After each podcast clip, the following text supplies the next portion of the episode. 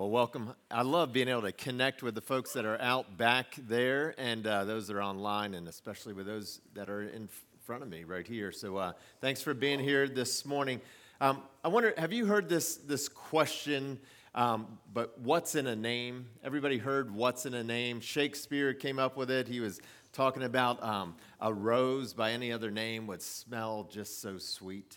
That there's really no significance to, to names was kind of his point that they're irrelevant, that you could name it something else and it would still be so sweet smelling.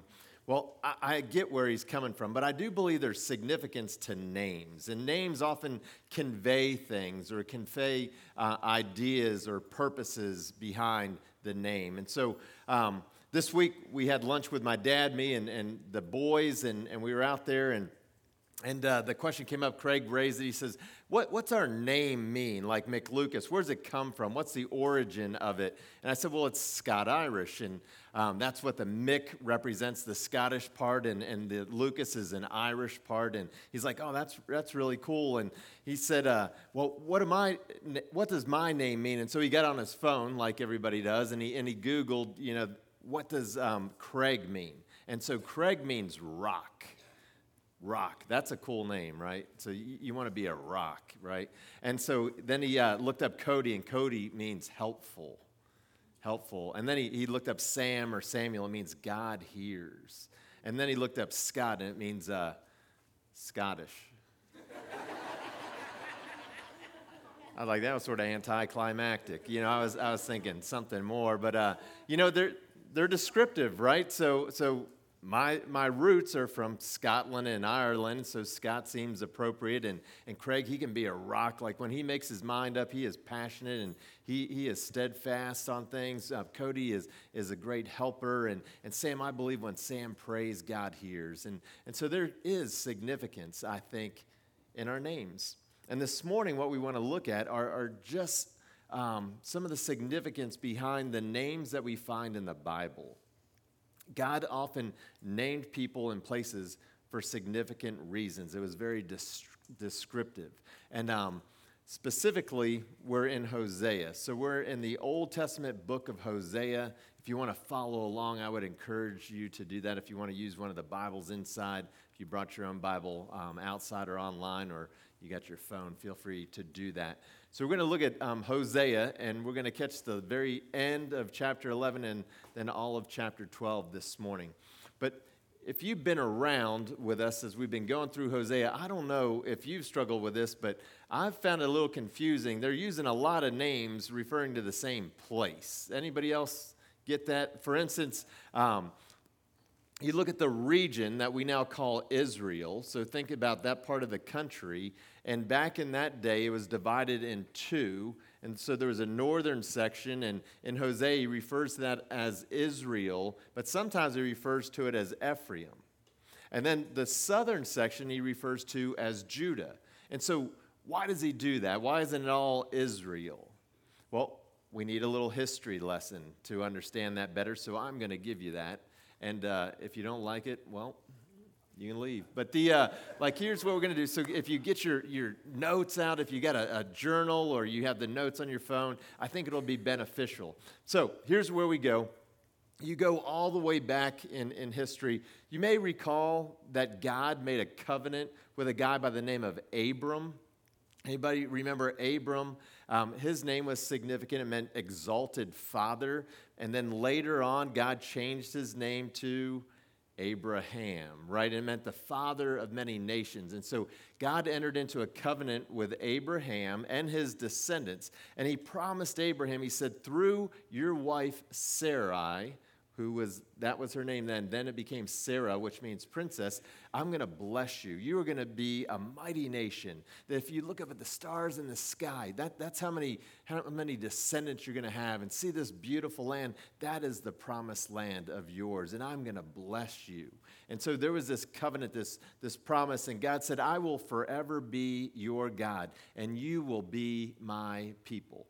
And so um, God honored his promise, even though Sarah was not able to have children. She was up in age and, and barren, but God, God worked a miracle, and they had a son by the name of Isaac. Isaac, and it means he who laughs or he who rejoices.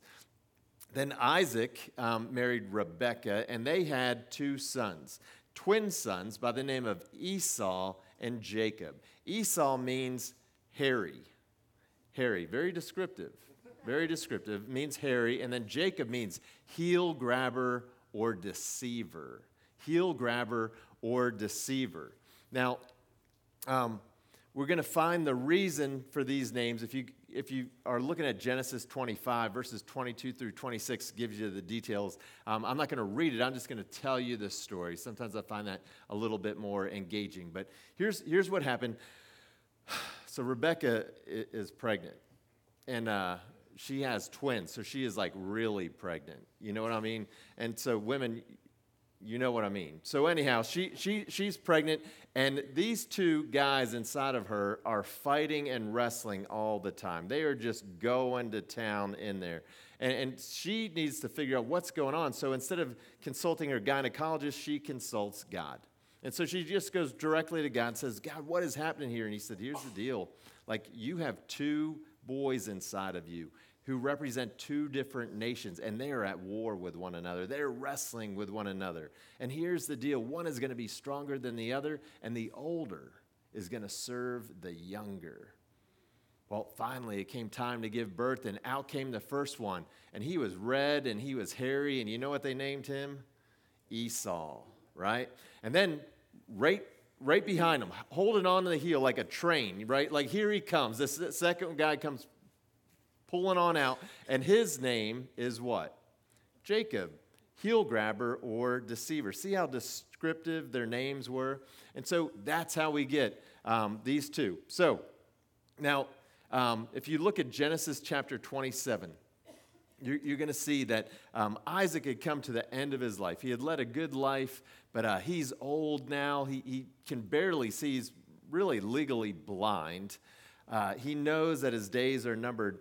And so he is hungry and he wants his favorite meal. You ever crave like just that favorite meal? And he loved wild game. And so he called Esau in because Esau was that hunter gatherer kind of dude. He was actually like, like, if we're honest, Isaac's favorite. So Isaac really preferred Esau. And Jacob was a bit of a mama's boy, right? So, you know, he did his thing with his mom. And so uh, he calls Esau in, and he's the firstborn. And he says, Esau, would you go out and, and, and, you know, kill some wild game for me and make my favorite meal? And he says, Yes, Dad, I'll do it. And then Isaac says, And when you come back, after I've eaten, I'm going to give you my blessing. I'm going to give you my blessing. I'm going to have you rise up and, and be the head of the, the household from here on out. And so he, he goes off. Now, Rebecca hears all this, and, and she really wants Jacob to have that blessing. So she, she schemes with him, and she has Jacob come in here, and she said, All right, Jacob, here, here's what we're going to do. I want you to go and put on Esau's clothes so you kind of smell like him, you know. And then uh, I, I, want you to get, get some of this goat hair and put it on here so that uh, if your father touches you, he'll, he'll see how hairy you are and, and he'll think you're Esau. And I'm going to make up his favorite meal for him. And so she does all that, he does all that, and she gives him the food, and he goes and, and brings it to his dad.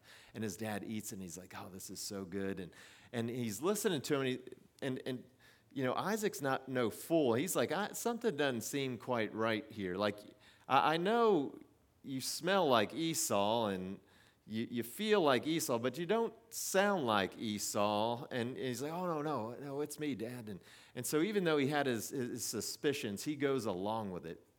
And in the end, he has the meal, and then he gives Jacob the blessing. The blessing. The deceiver deceives his dad, and he robs his brother of the blessing. So we start to see he's living into his name the heel grabber, the deceiver. Now, here's where we start to see it all come together in Hosea chapter 11 at um, verse 12, and then we're going to look at verse 1 in chapter 12. It says, Ephraim has surrounded me with lies, Israel with deceit. And Judah is unruly against God, even against the faithful Holy One. Ephraim feeds on the wind he pursues the east wind all day and multiplies lies and violence. He makes a treaty with Assyria and sends olive oil to Egypt. So, Jacob's family has, has grown at, this point. Um, he's got many descendants. They've become 12 nations, and they can't get along. You, you, know, the, the siblings can't get along. They're a dysfunctional family like all of ours. And, and so they divide. They're in this, this um, promised land. And so to the north, there's 10 tribes up there, and they're known as Israel or Ephraim, so they can be used interchangeably. And then to the south are two tribes, and they're known as Judah. And, and they're there because they just can't seem to get along. There's a lot of deceit going on. They're deceitful towards their, um, their neighbors, their, their foreign nations. They're deceitful, really, towards one another in their dealings. They're deceitful to God. They, they pretend to worship him, to follow him, to be keeping the covenant, but they're not. They're worshiping other gods and idols created by their own hands. And ultimately, you know what? They're deceitful to themselves. They're deceiving themselves. They bought into a lie. And so, we see this heritage, this lineage, this legacy, if you will, of deceit that is passed down from Jacob to his descendants. Now, if you look at Hosea 12, verse 1, it says, Ephraim feeds on the wind. He feeds on the wind. It's talking about the nation of Israel, feeds on the wind. And then it goes on and says, He pursues the east wind all day. All day. So, what, what's he talking about here? What does it mean to feed on the wind? What does it mean to pursue the east wind all day? Well, we were recently in the Holy Land, and, and we got to experience that east wind. So if you go east of Israel, you're going to go to Jordan, and that is predominantly all desert. And so the wind that comes from the east, it is dry and hot, and it's just pretty nasty. And, and so um, what they were doing is they're feeding on the wind. So they're, they're pursuing the things of this world. They're filling themselves up with the things of this world. They are, are seeking day in and day out the things from the east. And, and what they're finding is, you know, when you're full of air, you, you look like you're full, right? But there's no nourishment there. You're, you're just empty inside. And when there's a little bit of pressure, all that comes out is foul air. Foul air, right? And so that's what they're discovering here that they are full of air. They're full of this worldliness that they think is going to bring them everything that they desire. And so they may look good on the outside, but inside they're, they're really empty. There's no nourishment there. And so that's what's happening here. Um, it goes on and, and, reminds us in verse 1 really the reality of what's happening here and, and just how they're, they're failing time and time again to seek God in their times of need. Now that, that that pressure is coming, they're recognizing the emptiness within them. Instead of turning to God, the one true God, the God that had entered into this covenant with them, promised to always be there with them, to be there for them, they don't turn to Him. Where do they turn? They turn to the north to Assyria. They turn to the south to Egypt. They're looking to these, these foreign kings to provide for them, to protect them. But they never will. They never will. You keep looking and, and you see Jacob really living into his name as deceiver. And then in verse 2, you see this beginning to play out in, in the um, repercussions of it. If you look at verse 3, it references the birth of Jacob, the heel grabber, the deceiver, which we've already talked about here. And then verses 4 and 5 reference two encounters that Jacob had with God. Two encounters that Jacob had with God. Listen to this, beginning in verse 4. It said he struggled with the angel and overcame him. He wept and begged for his favor. He found him at Bethel or Bethel and talked with him there. The Lord God Almighty, the Lord is his name. And so, um, if you look at Genesis chapter 27 and 28, you'll get more detail. But here, here's what happened. So, right after Jacob had cheated Esau out of his birthright, how he had deceived his father, um, he took off. I, I mean, he left home and he ran for his life because he knew Esau was going to kill him. Esau was going to kill him. And so he was told to, to go to his uncle's house, go to Laban his uncle Laban. And there, they, they trusted that Laban would give him work. And then ultimately, that Laban might provide a wife for him as well. And so that's what he does. Jacob takes off. And it's a long journey, and so he, he stops for the night and, and he's uh, resting, and, and then he has a vision from God. Anybody ever have a vision from God? Well, he had one of the coolest visions, and he sees this stairway to heaven. I don't know, you ever heard about the stairway to heaven? You ever sang that song or anything? Anyhow, uh, any, that's what it's referred to. So it, when you hear this song, now you'll think of, about Hosea and you'll think about um, Jacob. But he sees the stairway to heaven. And you know who's at the top of the stairs? It's God Himself. God Himself waiting for him.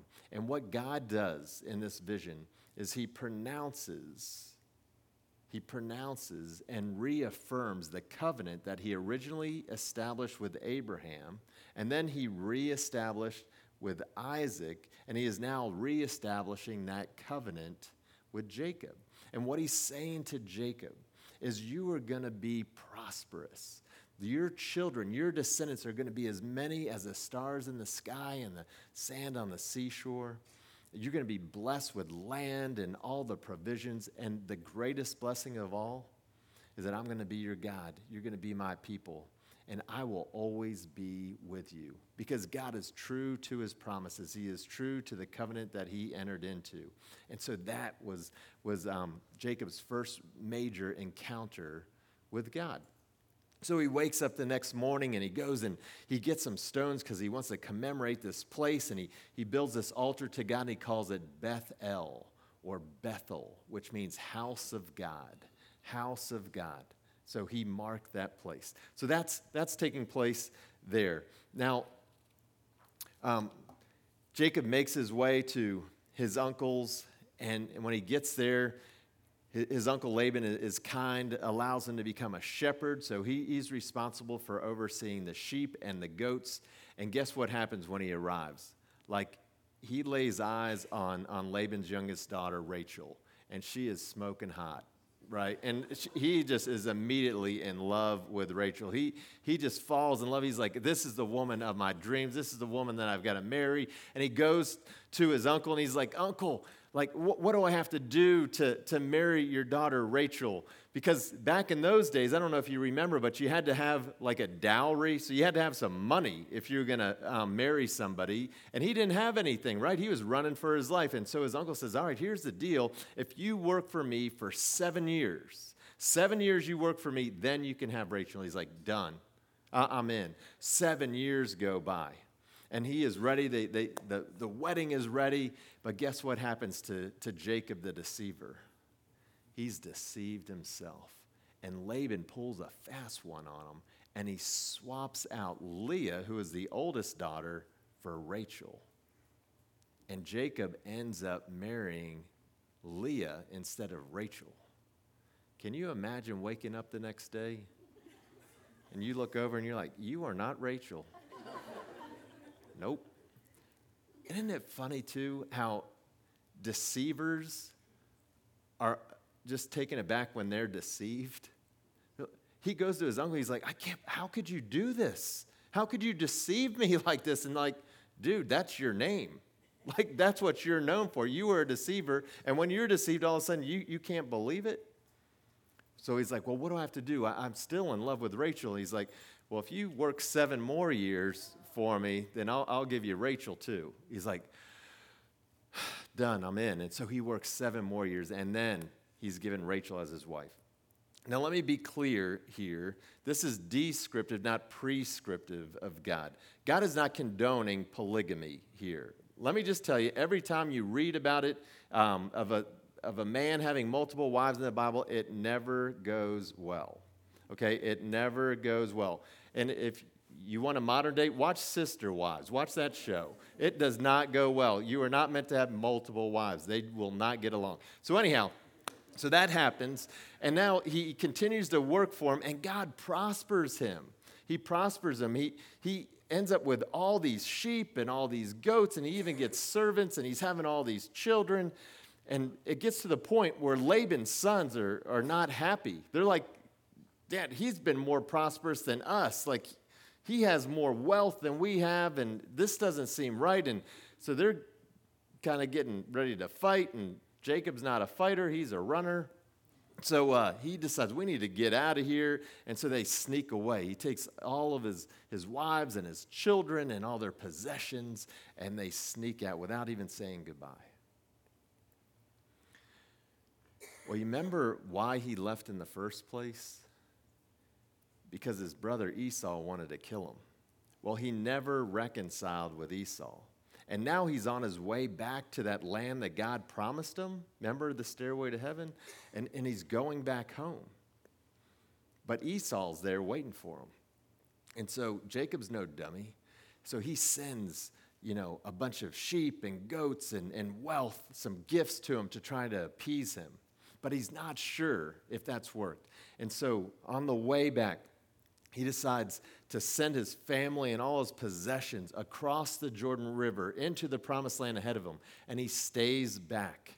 And that night, he has the second encounter that I was referring to in verses 4 and 5 with God. Now, there's some um, debate about who he's wrestling with. It, it says a man, and then um, here in Hosea, it says an angel of God. Um, some believe that maybe he was wrestling with Jesus pre incarnate, with God himself. So we're not exactly sure, but it seems like he has this encounter with God and he's wrestling with him. All night long is this wrestling match going on to the point where we'll call him the angel of the Lord is just kind of done. And so he just dislocates um, Jacob's hip. Like, you can't wrestle with a dislocated hip. But Jacob is so determined, he will not give up. The man is just clinging, clinging to him. And he's like, I will not let go. I will not give up until you bless me. And so the angel of the Lord, it reminds me of like wrestling with my boys when they were much smaller. You know, and you're, you guys, any, any dads and moms too that are wrestlers here, the, uh, like, you, you've probably done that. Like you're on the floor, right, and you're wrestling with them, and, and clearly you're bigger and can overpower them, but you flip over and they're on top of you. They think they're winning, and finally you're just done. And so you get up and you start to walk away, but they're latched onto your leg, right? And you're like dragging them across here, and they're like, no, no. And, and you're like, kid, I beat you. And they're like, no. And so finally, you, your heart goes out to them, and you're just like, what? I love their perseverance. I, I love how they long to win, and they're clinging to me. And so you bless them and go, you win. You win. And I think that's kind of the picture of what was happening here with Jacob. He was clinging to God. He's like, I am not going to let you go until you bless me. And I think God just said, I love you. Like, I, I love your perseverance. I love that you are so passionate that you're not willing to let go of me until I bless you. And he says, You win. You win. And not only does, does he win, but he has a name change. And God says, No longer will you be known as Jacob, the deceiver, the heel grabber. From now on, you'll be known as Israel, he who wrestles with God and wins. Israel, he who wrestles with God and wins. Jacob has a new identity now. He will not be known forever as the deceiver. He'll now be known as the one who wrestled with God and won.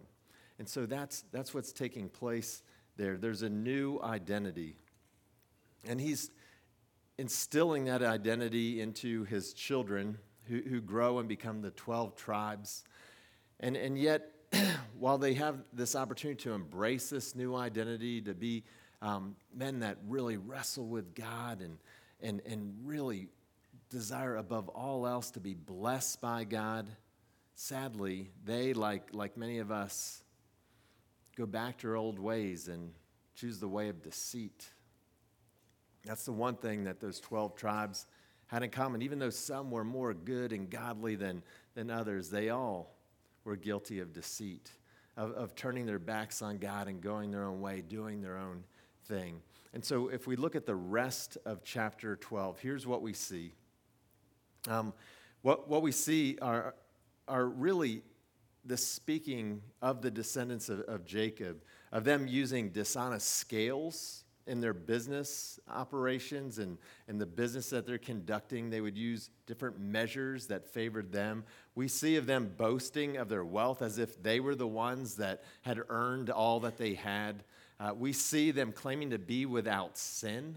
All these things we see unfolding in chapter 12.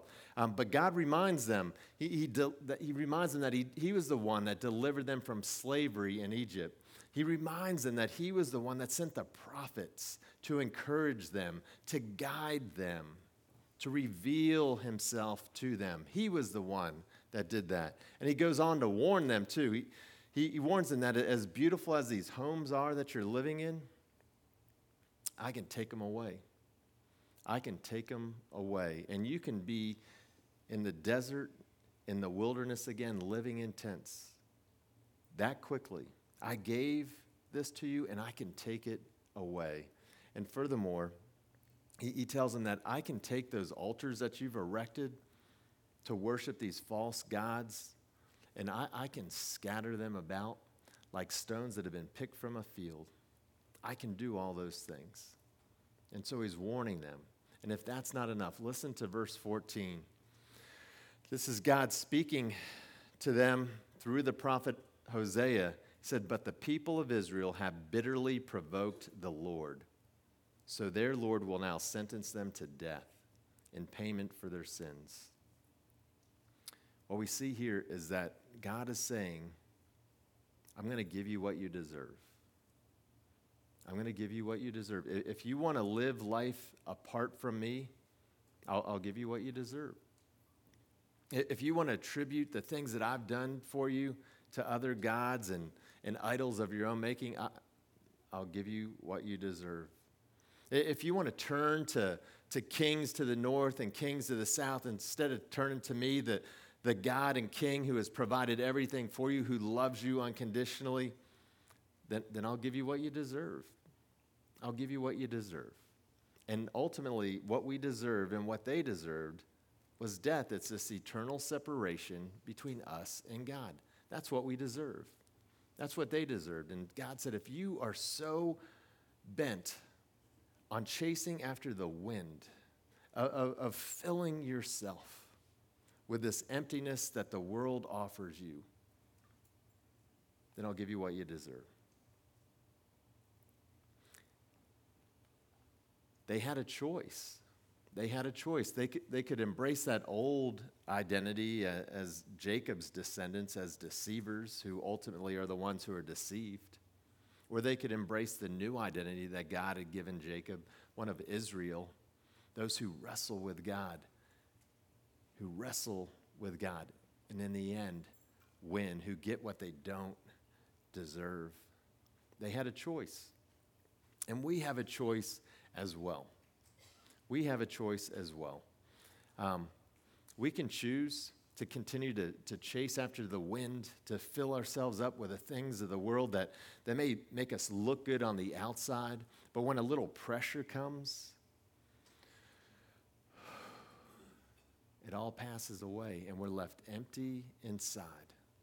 Empty inside. We can choose that, or we can choose to wrestle with God, to say, you know what, I am not letting go of you, God. I'm not going to let go.